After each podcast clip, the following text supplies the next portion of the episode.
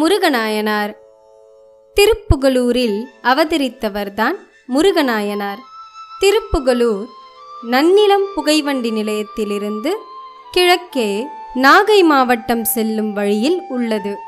முருகநாயனார் நான் மறைகளை நன்கு உணர்ந்தவராவார். ஞான வழியின் முடிவான எல்லையை கண்டவர். அவர் சிவபெருமான் மீது நீங்காத அன்புடையவர். அவர் சிவபெருமானின் விரிசடையில் அணிவிப்பதற்கு பூக்களை பறித்து வந்து சாற்றுவதை ஒரு திருத்தொண்டாக செய்து வந்தார்.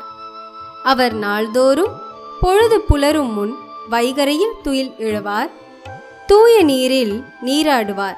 நந்தவனத்திற்கு புகுந்து விதவிதமான மலர்களை பறித்து கூடையில் நிரப்பிக் கொள்வார்.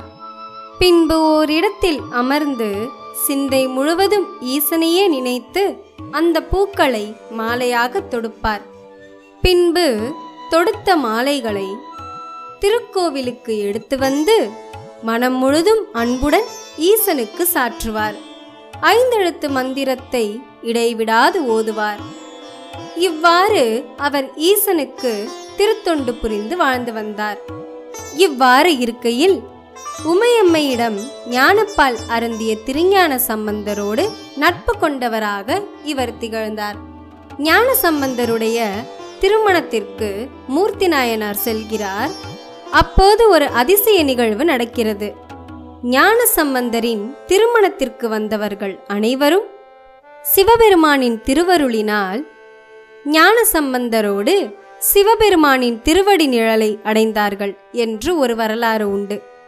அதன்படி முருகநாயனாரும் ஞான சம்பந்தரின் திருமணத்திற்கு சென்றார் அல்லவா? எனவே அவரும் சிவபெருமானின் திருவருளால் ஈசனின் திருவடி நிழலை அடைந்தார். இத்தகைய பெருமை வாய்ந்த முருகநாயனாரை வாழ்த்தி வணங்குவோம்.